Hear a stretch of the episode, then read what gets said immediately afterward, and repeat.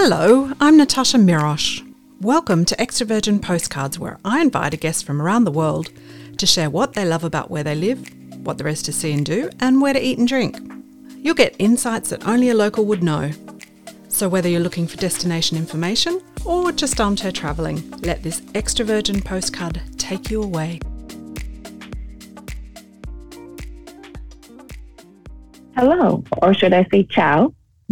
My name is Laura Thayer, and I'm a writer, primarily a travel writer. I have lived on the Amalfi Coast for the past 15 years, the first 12 of them in a tiny village called Scala, which is located in the mountains between the better known towns of Amalfi, which is the namesake town of the Amalfi Coast in Italy, and the town Ravello. For the past three years, I've lived right in the historic center of Amalfi, and while I miss the gorgeous views that we had from up in the mountains in Scala, I really love being right in the middle of the action in the town of Amalfi. And Amalfi, if you're not familiar with it, is located right in the middle of the Amalfi coastline, one of the top travel destinations in Italy, and for a very good reason, because it's absolutely beautiful. This rocky coastline is dotted with small seaside towns and villages that are spread across the mountainsides, and it's located on a small peninsula on the western coast of Italy, just south of Naples. While it's a popular destination in its own right, it's also near other equally popular spots like the island of Capri and Sorrento, which is located on the northern side of the peninsula. And so just a short note for orientation, as it's often confusing for first-time visitors, Sorrento is not on the Amalfi Coast, but it's not that far away. It's only a short bus ride or a ferry ride between the northern side of the peninsula, where Sorrento is at, and the southern side, the Amalfi Coast, where you'll find Amalfi, but also Positano, that famous vertical city, and the town of Ravello, which is famous for music and beautiful gardens with incredible views along the coastline and the Gulf of Salerno. I particularly like living in Amalfi because it's so centrally located on the Amalfi Coast. Also because it's a main transport hub for buses and ferries, so it makes it quite easy to get around. And that also makes it a great spot and a, a really good base if you're visiting the area because you can reach Positano by ferry, you can take a bus up into the mountains to see Ravello, and you can really hit all of the top sites in the area. And you can also take a ferry to Capri or to Sorrento. So it's a nice central area. But the truth is, I love being in Amalfi because it was Amalfi that first captured my heart. From the very first moment I saw it, I arrived for the first time in 2007 and it was a sunny February day. And I stood near the beach and I looked up into this town that was set in a mountain valley with buildings clinging to the cliff sides and terraces of gardens. And later that night, I wrote in my travel journal that I didn't know why, but that I just felt like this place would be important in my life. And how true that instinct was. if you've traveled to a place that's really hit your heart, you know that feeling. And it was, in fact, on that fateful trip to Italy on holiday with my mom, our tour guide for the entire week that we were on the Amalfi Coast. Well, the short version is that he's now my husband. so I've been living on the Amalfi Coast since then. Even though I'm originally from America, I now have Italian citizen, citizenship as well. And I love being a part of the community in Amalfi. And Amalfi is a friendly and an open city for me, at least it's one that I have seen for 15 years that continually embraces travelers from all over the world. I have never once felt out of place as a foreigner in Amalfi, and that is 100% due to the warmth of the locals. It is a place where I feel like the people are as warm as the, the summer climate and just open. they embrace people in a way that I've, I've felt in much of Italy, but I just feel it especially in, in what has become my hometown. And I think in part that's also because my husband was born and raised in Amalfi and to be a part of the community, but I think there's just something very, very special about this place. But Amalfi is also an unexpected town. And that's actually the part that I like sharing about the most. While it's certainly a picturesque spot, it is so much more than a beach destination. Now, of course, the beaches with their rows of colorful umbrellas and that turquoise sea, it is spectacular. You just want to dive in and you never want to leave. But the town of Amalfi has a long and equally colorful history.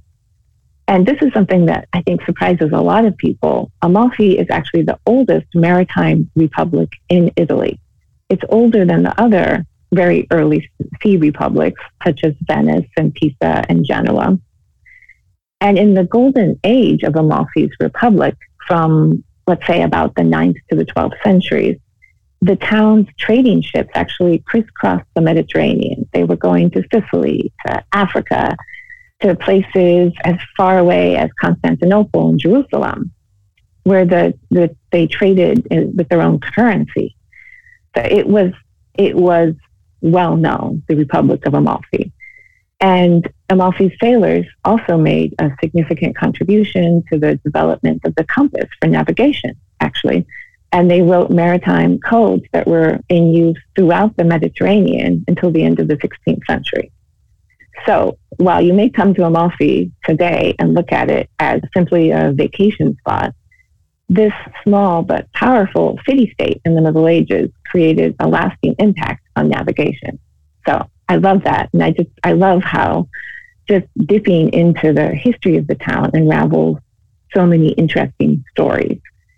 And while you're in Amalfi, you can actually learn more about those stories if you go to the town's recently reopened Civic Museum, which is located in a spot you have to see anyway because it's this incredible 11th century arsenal where the town's ships were built.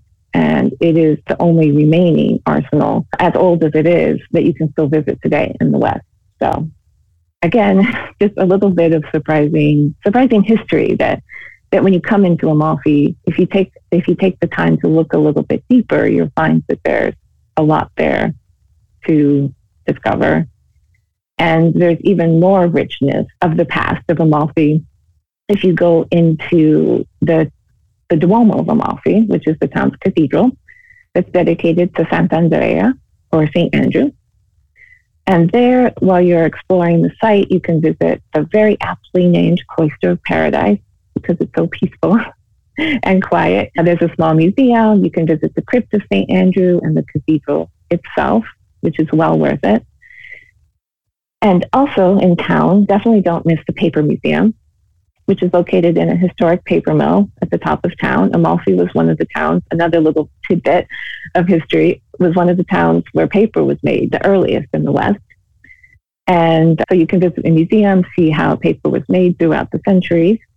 And then, of course, you're definitely going to want to stop in some of the beautiful paper stores in town where you can actually still buy paper that is made in the one remaining functional paper mill located at the top of the town up into the valley where the mountain stream still powers the paper mill today. Amalfi's historic center is very small and walkable, and there's a harbor in town that is busy, especially during the summer months, with ferries and boats coming and going.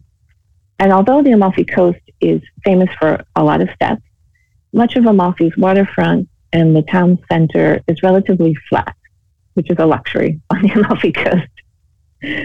But do keep in mind another local tip. If you're not comfortable with a lot of stairs, do check in advance how many steps there are to your accommodation, which is especially important if it's a vacation rental, because the number of steps wherever you are on the Amalfi Coast can very, very quickly add up once you're anywhere away from the Amalfi Coast Road through town and if you're right in Amalfi, anywhere away from the main square, the waterfront, or the one main street through town, you could have a lot of stairs. So just something to keep in mind. My typical weekend looks really different depending on the time of year. The Amalfi Coast does have seasons, both weather-wise and also a tourist season. The tourist season runs from roughly Easter to the end of October. So in the summer, on a weekend, I'll often head to the beach. And my favorite local beach in Amalfi is actually located just west of town. And it's one of these tiny little beaches that you can only reach by boat. So in this, in Amalfi, you can take a little boat to get there. and it's called Santa Croce.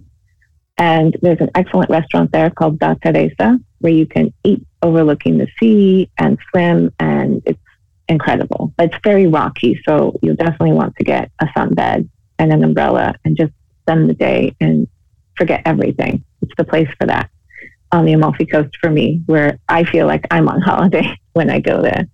In spring and in autumn, I love going for hikes when it's a little bit cooler than the summer months. And from Amalfi, my favorite hike is to hike up into the valley that I mentioned, deep into the valley above Amalfi, where you actually go past some of the ruins of those old paper mills in town. And deep up, all the way at the top, there are beautiful waterfalls and this microclimate that feels almost tropical. And it's just such an incredible contrast from, from the beach up into the valley. And I love it. And it's not a, not a very long walk or a hard walk, but it's one that I recommend if you're interested in seeing a different side of the Amalfi Coast is to definitely hike into the mountains because it's so different from the beaches and definitely worth doing. But it's not a weekend without some time with family. And Sundays, I often join my husband's family for a traditional Sunday lunch, which is always tasty as his sisters are excellent cooks. And if you love food, the Amalfi Coast, like really anywhere in Italy, but I'm partial to where I live, it's heaven for for foodies. The local specialties are, are very heavy in seafood, naturally, as it's a coastline. But you also find some locally produced products like lemons. Lemons have been grown on the Amalfi Coast in terraces for centuries, and it's still an important local product. And right in Amalfi, you can actually get a really close look at this tradition walking through the terraces of lemon groves and learning about it if you visit the Aceto family lemon farm, where they've been growing lemons for six generations. It's an incredible story and an incredible family that are continuing this tradition right in Amalfi. After that, you're going to also want to try some of the local pastries and desserts that all feature, often feature lemons, because this is the thing to try on the Amalfi Coast. And my favorite spot in Amalfi is called Pasticceria Pansa, which is right in the town's main square next to the cathedral. And they've been perfecting desserts and chocolates since 1830. It's the place to go. It's also a great spot to get an aperitivo right in the town square. But you have to go, you have to try the desserts, especially if you like lemon. The Delizia al Limone is a, is a classic Amalfi Coast lemon dessert that is perfect. For great spots to eat, I uh, naturally go close to the sea. I love looking out at out at the water while I'm eating. So my two favorite spots right in Amalfi are called Ristorante Marina Grande, which overlooks the town's main beach, which is also called Marina Grande, and another great little restaurant called Lido Azzurro, which is set right on the harbor in town. So they're both right in town, right on the water, and the food is incredible. Of course, don't forget to finish off any meal with an ice cold glass of limoncello, which again features the locally grown lemons. It's a liqueur made with lemons. And it's traditionally served as a digestivo, which means it's served at the end of the meal in a very small glass. And you definitely want to sip it as it's extremely strong, but it's very refreshing. Most restaurants will actually make their own. However, if you want to take some home, I again suggest going to the Aceto family they have a shop right in the town square of Amalfi because they make their limoncello from the lemons in Amalfi, all organic, and you can take that home and have a little taste of Amalfi wherever you are. My last tip is that while I love living on the Amalfi Coast year round and do encourage people to visit throughout the year, do keep in mind that the ferries, which run along the Amalfi Coast and connect all of the little towns, and they are by far the best way to get around because you avoid traffic, you avoid parking, and you get a, a view of the coastline, which is a, which is spectacular. They only run seasonally from again about April or Easter time. Technically, if Easter is early, they can start a bit earlier than April, and they run through the end of October, weather permitting. The reason the ferries don't run year round is that the winter, the seas can often be a bit too rough for the ferry service. However, it's still an excellent time to visit. It can be a little bit rainy from November through Easter, but on the nice days, it's spectacular and you'll find a much more sort of local experience.